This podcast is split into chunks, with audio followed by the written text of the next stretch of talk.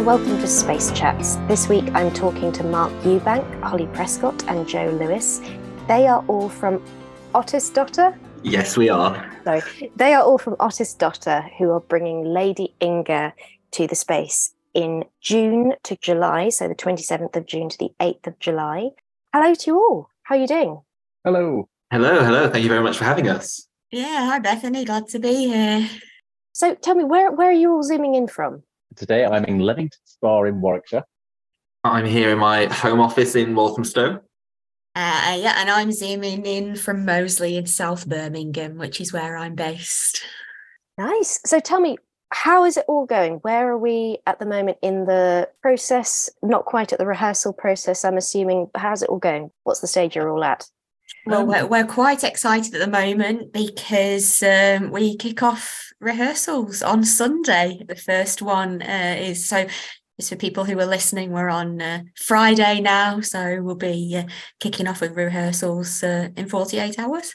It's been really good because we've had a really quite long lead-in period this time round. Um, usually we spare about three months in advance of a run to, to start rehearsals, and we hopefully got it down to an art now. Hopefully, because um, this is our 10th year of, of doing this in Ottisdotter, and it's our sixth play, I think. Yes, six, six. I have to remember, sixth play.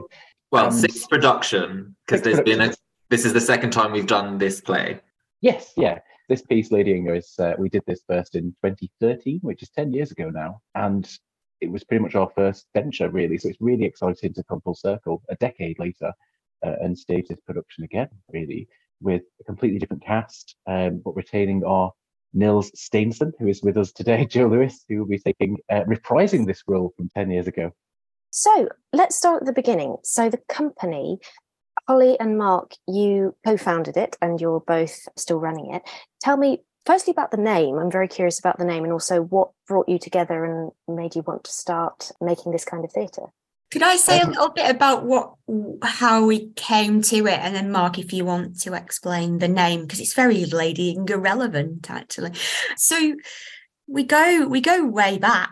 It, uh, I, am shocked to think that Mark and I've been friends for uh, best part of 30 years now. And uh, you can see uh, Joe. Joe puts his hand over. I'm laughing because that would have been when I was a toddler. Yeah, Joe. Joe not, not, even walking yet. Yeah, Joe hasn't racked up quite as many years as we have yet.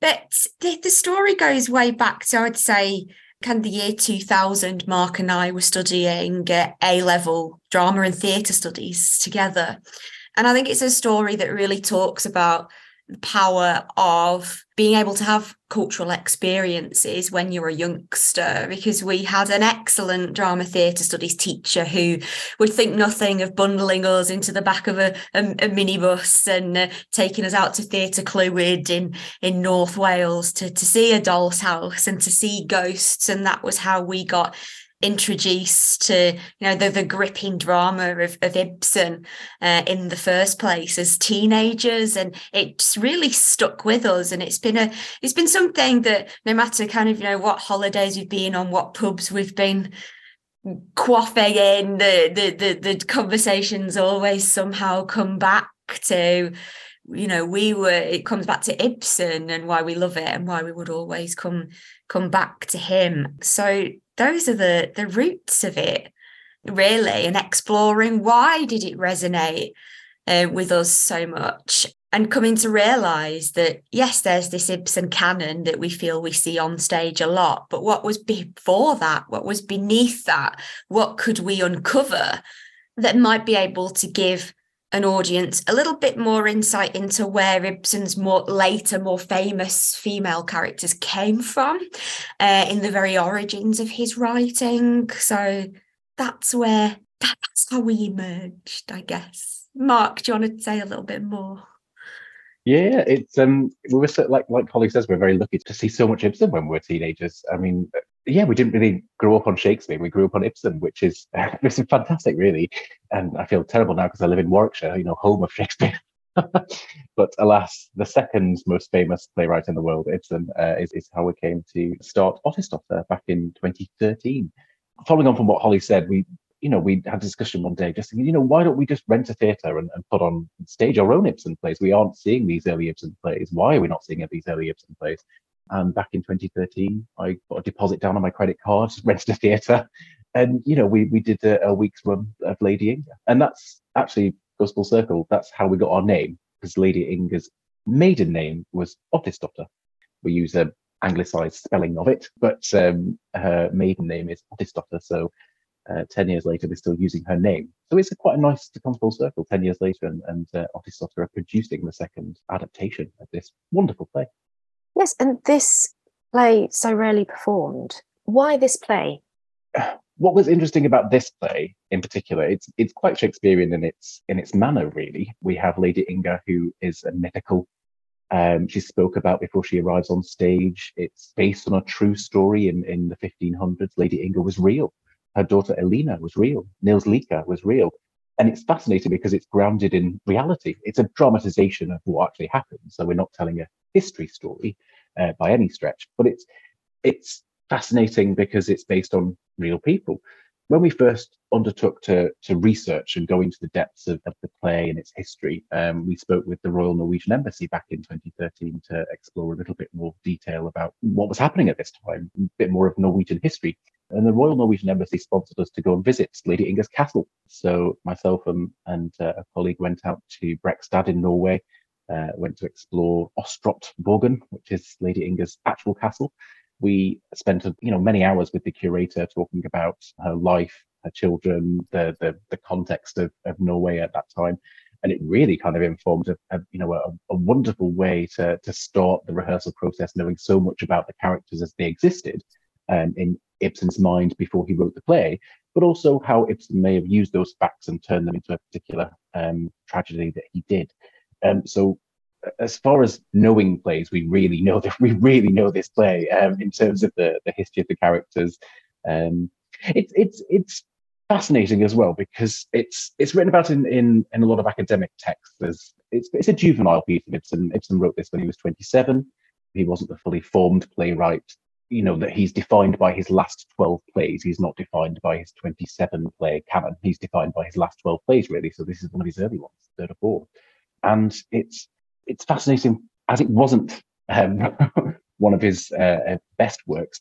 It's fascinating for other reasons. For example, the ending. The ending is written about in in uh, in a lot of the academic literature. It ends on on a real twist. Um, I, I don't want to be being very careful. No spoilers. spoilers. no, no, no spoilers. Um, it ends on such a twist that it makes it very atypical piece of theatre, and it's it's that that really drew us to it because it's there's, there's no conclusion. At the end of the play people are shocked and they remain shocked as they leave the auditorium.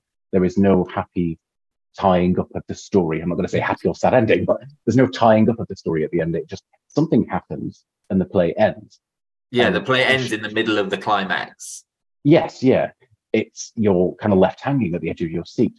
And we thought at the time i know i remember having these discussions so much um, saying it just leaves you bereft at the end of the play. It makes the audience feel something So uh, punch the stomach because it's it, you don't expect it not to be solved. You don't expect it just to leave it hanging there.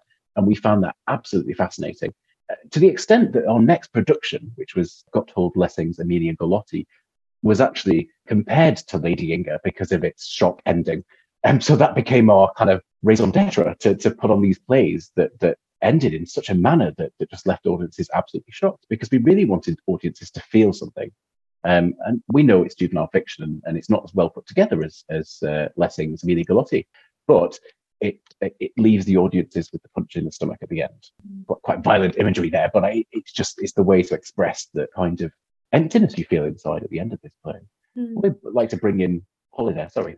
Yeah, and th- there is very there's very little sense making is how I would de- describe it at, at, the end, which again, it's difficult to comment without giving too much away. But I feel it's so that that you know the, the, this play's been likened so many times. Say that it, it, it's a melodrama, but but that lack of sense making that it gives the audience at the end, I think, is actually quite a realistic provocation of strong feelings of grief and things like that where people do strive for meaning and uh, strive for meaning strive for reasons strive for for, for sense making and and never get there which is something that I feel like this play replicates.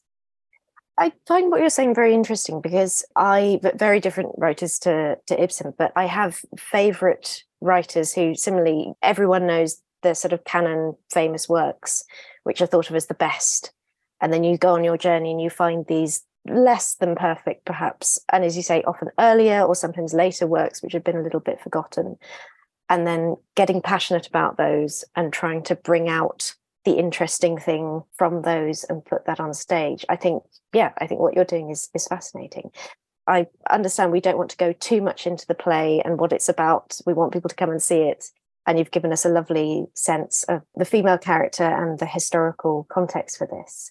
But Joe, could you tell me a little bit about your character in particular? You're associate producer on this, but you're also acting. So just yeah. as a as a little snippet, could you tell us about who you're playing? Uh, so my character is Neil Stensson and is uh, one of the few characters in the play who's actually not a historical figure, which sort of you know it gives us a bit more leeway and it's quite fun. Uh, but comes in towards the end of the the first half of the play there's this like mysterious guest in the castle and it's like who is this? And there's a lot of like i myself as the character don't really know who i am or where i come from. So i've sort of been brought up on lies and so that sort of unravels throughout the play as to who i really am and it has like a big impact on the story. And i was i was uh, thinking about this before about how it sort of relates to a lot of things that are very popular nowadays which maybe weren't as big when we first started it. So like when we first did it in 2013. So like since then, like I mean, I know it just started, but it hadn't really blown up. Like Game of Thrones has been like massive, and like a lot of the the I mean, just regarding the fantasy elements, but like the things that people really like is like the political intrigue and the things like that, and like who is this mysterious character that's just come on and sort of like absolutely throws a spanner in everyone's work sometimes it, it uh, really helps the villains of the piece like sort of uh, manipulating. So because you know my character is this like young uneducated as i said he, i don't know he doesn't know who he is. Um, he thinks he does but he's just sort of he's very very trusting very very naive. Sort of how i was when we first did it 10 years ago. Um, but I'm really uh, looking forward to getting getting back into it because, as Mark said, I'm the the only cast member from that production reprising their role. But you know, from a very different perspective because that was my first job, and now this is like sort of ten years later coming to it with still hopefully being able to convincingly portray that sort of youth and naivety. But maybe I'm as a as an actor won't be so overwhelmed by oh I'm in a a, a play, proper theatre. a bit more circumspect, perhaps. Yeah, the script has been heavily edited, but it's a, a, lot of that has been the exposition, and my character isn't really involved in the historical exposition. My character's a lot more in, in sort of like plot heavy scenes, so those haven't been so edited. So I'm like going back and sort of you know relearning my lines and things, and really enjoying how I'm able to uh, play them a lot better now because I've you know had I've had a lot more experience and I've played many different roles. Um, so yeah, I'm I'm really looking forward to bringing that sort of yeah experience and and knowledge to the performance. And like you know, uh, working as uh, again with with these guys, you know, we've been working together for 10 years now. I've, I mean, I haven't been uh, with working with them as long as they've been working with each other, but since they started doing the the theatre company, I've been with them every step of the way, and it's it's really fascinating and enjoyable just to see how each production has gone from strength to strength and like sort of building upon the successes of the previous ones and so yeah, as I said, we did do this play 10 years ago, um, but the same people who saw that could come and see this and they would have a totally different experience. The cast has been reduced from nine to six. You know, before it was it was a very dense, and I think that's what Mark and Holly were getting at when they were saying maybe it's not one of his necessarily strongest pieces, but that's not to say that our production is because you know it's it's it's really heavily edited. So it was like three hour epic like those audiences got their their money's worth and they like you know it was a, a journey for them as well. And uh, so like the, the, this version is a bit more streamlined. Not to say that we've you know cut out the heart of it or anything like that but we've uh, i say we mark who's done a, a wonderful uh, new adaptation has really focused on m- moving the play forward. So you know keeping the historical context, which is so important to it, and sort of, you know, brings it to life. And, you know, people will be sitting there thinking, oh, wow, you know, a lot of this stuff actually happened. This is real. You know, it's it's a, a noble woman who she was the most powerful woman in Norway in the 1500s, which people don't, you know, you don't think of that time as, as being when the, the woman's in charge. Uh, so we still got all of that in it. But yeah, they might be able to make the last train home. Tell me a little bit more about the editing process for this. I mean, as you say, you've done this before, so I'm assuming that's informed a lot of your editing this time around. But yes, how much of that is informed by not wanting to please modern audiences, but perhaps wanting to communicate better with them versus the practicalities of we just want this to be a little bit shorter and a little bit more accessible, perhaps? Yes, it's, it's, it's quite difficult to edit someone as as as, as famous as Ibsen. I'm not I'm not trying to to denigrate his work. You can tell that because this was a historically based play. Um, I think he wanted to make sure that everything reflected history as was. So, for example, there was a Swedish character, Jens Bielke, who's a very important historical figure, but to the play, he's he's not that important at all. Um, he's a Swedish commander that comes on um, Act Four, Act Five, and some of the exposition that that Jens Bielke gives uh, can, can, be done away with. Um, so I think that in some respects, he was trying to keep it faithful to his audience at the time, who would have known who the minor historical characters in this play had been, but who were not necessarily vital to the, to the, to the smooth running of the play. Well, I've kind of trimmed around the edges in terms of just making sure that that some of the characters Einar Huk, Jens Bielke, um, Finn, that are not that crucial to the plot, um, uh, uh, dispensed with just because they don't necessarily add anything to um, to, to, this particular production. Uh, back in 2013, when we did do, we even we edited it in 2013 too, but um, it was still a very long running play, up to three hours a night. We had people crying at the end because of the plot, or maybe because they'd missed their last train home, as Joe said. It was um, it was quite. I mean, it was fun. It was fantastic. People did get their money's worth, but it was a very long, heavy play. So we've trimmed around the edges to make it move a little bit faster. But uh, the, the best thing about Ibsen is that you don't need to change much at all. There's not that much in there that would not be um, understandable to a modern audience. So it, it was quite good and, re- and refreshing and we're working with William Archer's translation too, um, and he was always fantastic at, at, kind of summarizing the the meaning the the Norwegian and translating it into English. So uh, we've benefited really from William Archer's translation because there's obviously not that many translations of his early works. Of course, um, where we are kind of playing with one or two.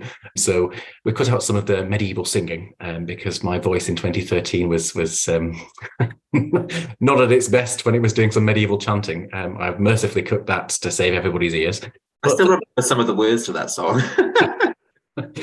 but again, at the, at the, time, it was kind of myth making at the start of the play, um, where it's you don't need to go, you know, so hammer and nail with it um, in a, to a modern audience who will work out from context what's happening in, in the play. We're also quite lucky in the fact that there was a film. In fact, a few films have been made of this particular play because it is such an epic. Um, there's a 1979 edition of Lady Inger, um, which is fantastic. It's, it's, it's been a fantastic piece of source material to use to be able to review how people have interpreted this play in the past as well. So we've been able to get a feel of the play because staging a production that's never been done that you've never seen on stage before you know it's quite difficult um, you're not sure exactly if you're pitching it at the right you know level. But seeing seeing the the films has really helped as well because that's um, really helped inform the context of, of, of what we're doing. I'm very disappointed we're not getting medieval singing and chanting. I think that's a real missed opportunity there but you know for the sake of people getting home we're out on the isle of dogs i understand. So if i may slightly tangentially but i'm sure this is relevant to your work. Holly and mark you are both academics i believe May I ask what area of academia that is and also how that feeds into your theatre making? I'll, I'll come in there to say that whilst I am a doctor and I'm an academic, I'm very much not a, literature academic. I, um, my background is politics and political philosophy, so I'm more interested in the Aristotelian nature of, of playmaking rather than literature and as of itself.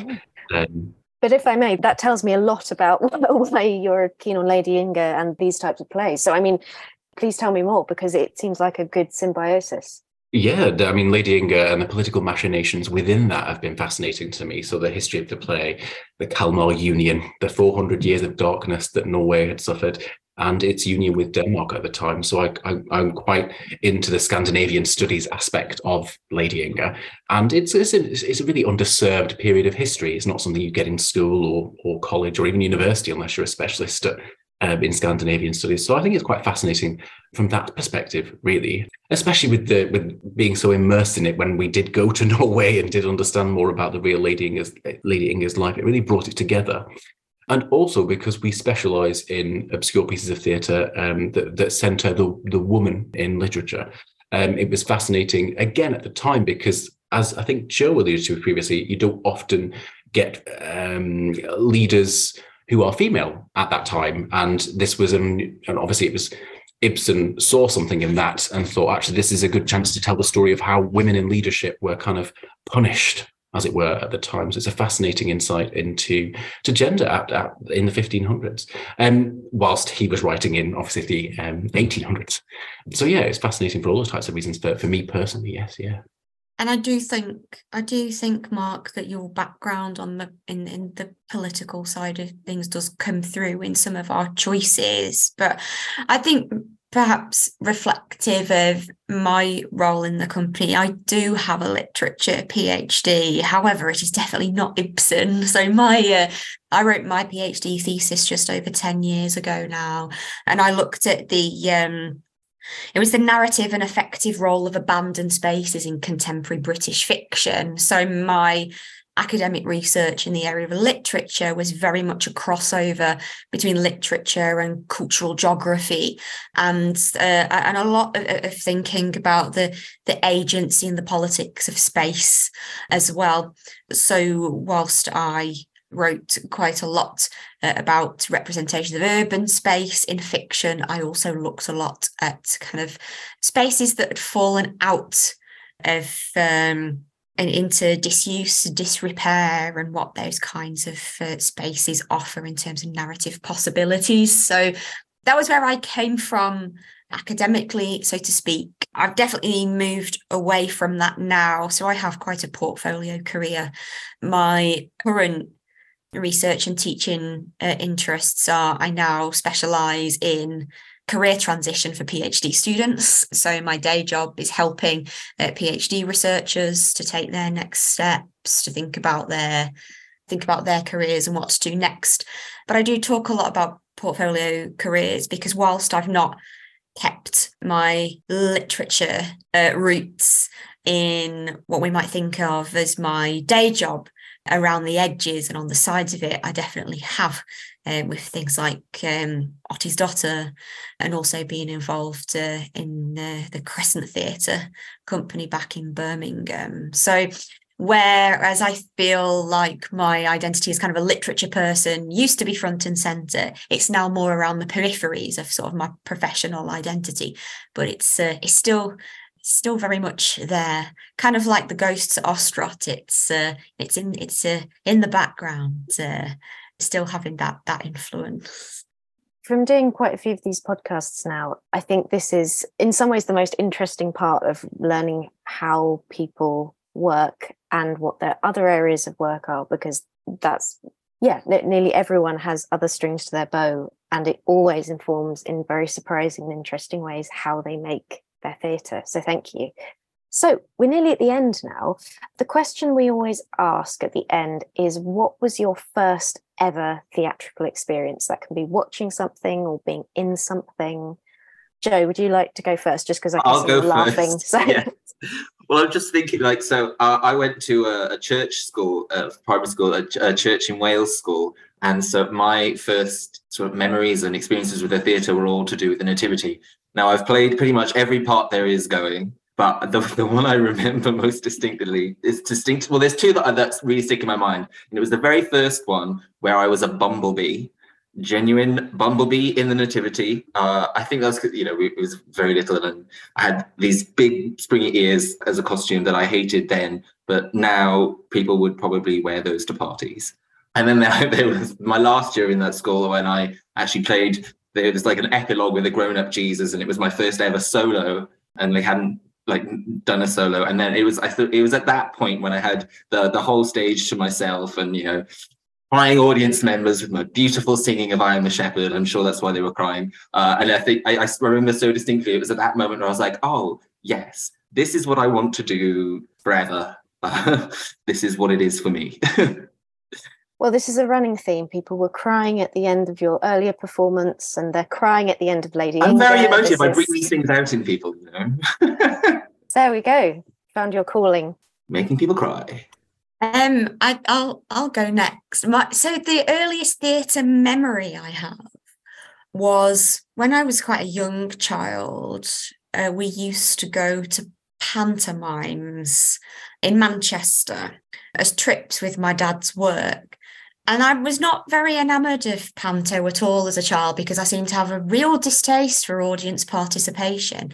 And I could not understand why they never knew the person was behind them and these these kinds of tropes were really lost on me as a small child but what i do remember was i think it was aladdin we went to see in manchester uh, which was starring paul nicholas who i think is probably quite well known for being in jesus christ superstar in the 70s and uh, he was inviting children from the audience to come onto the stage and tell the audience what they got for christmas and i thought oh I, I, I want to be part of this and i put my hand up and i went up on stage um, and Paul Nicholas bent down to me and said, What's your name? And I, I told him, said, What did you get for Christmas, Holly? And I said, I got a Casio keyboard. And then the audience went, Oh, and then I said, but it doesn't work properly. And then I remember the audience went, Oh, and and something magic happened in in me, I think, at that point in time of getting I said so little, but got such a re- response from the audience. There was something that shifted inside me of an audience responding and, and expressing a feeling at something I'd said that made me, that started this feeling in me that theatre was a magical place. And it's something that seemed so trivial at the time, I think was actually quite formative. I have to confess that I've slept a lot and drank too much to remember some of the earlier theatre performances that I might have seen. But if I may, I'd just reflect on um, what Holly was saying earlier about the fact that we were very lucky to have a, a drama teacher in Mrs. Teasdale who took kids from a Wigan comprehensive like me and Holly and took us to see A Doll's House with Anne-Marie Duff at Theatre Clwyd, Amanda Donohoe, Hedda Gabler at the Royal Exchange in Manchester, and Ghosts, you know, about syphilis with Frances Tomelty at the Royal Exchange in Manchester. We were so lucky to have someone dedicated as a drama teacher that took us to so many, as it happens, Ibsens. And look, look at us now, 30 years later, producing Ibsens of our own in London. It's it's kind of a fantastic full circle, I think. And um, yeah, so thankful. I have to ask: Is the drama teacher going to come to this performance, or have they been to previous performances? um, no. I think, it's, it's quite far to come from. Uh, Yeah. It- it's uh, it's quite the round trip, especially for a for a long Ibsen, I think. But um, no, we will definitely be extending the invite to come and see uh, because it's a lovely it's a lovely story to tell, really. And we've got our live stream as well. So if people you. That- that is a theatre, they can watch the live stream. There's no excuses this year, guys. so um, we expect the, the town of Wigan to be to be dialing in, in on July sixth. That is a wonderful segue. Thank you so much. That was literally the next thing I was going to say was if you can't make it to the space in person for whatever reason, this is going to be live streamed on the 6th of July. It will then be available on demand for two weeks after that. Uh, but please do come and see Lady Inger on the 27th of June until the 8th of July. Thank you so much. Thank you so much for talking to me and see you very soon. Thank you so much for having us. Thank you. Thanks, Bethany.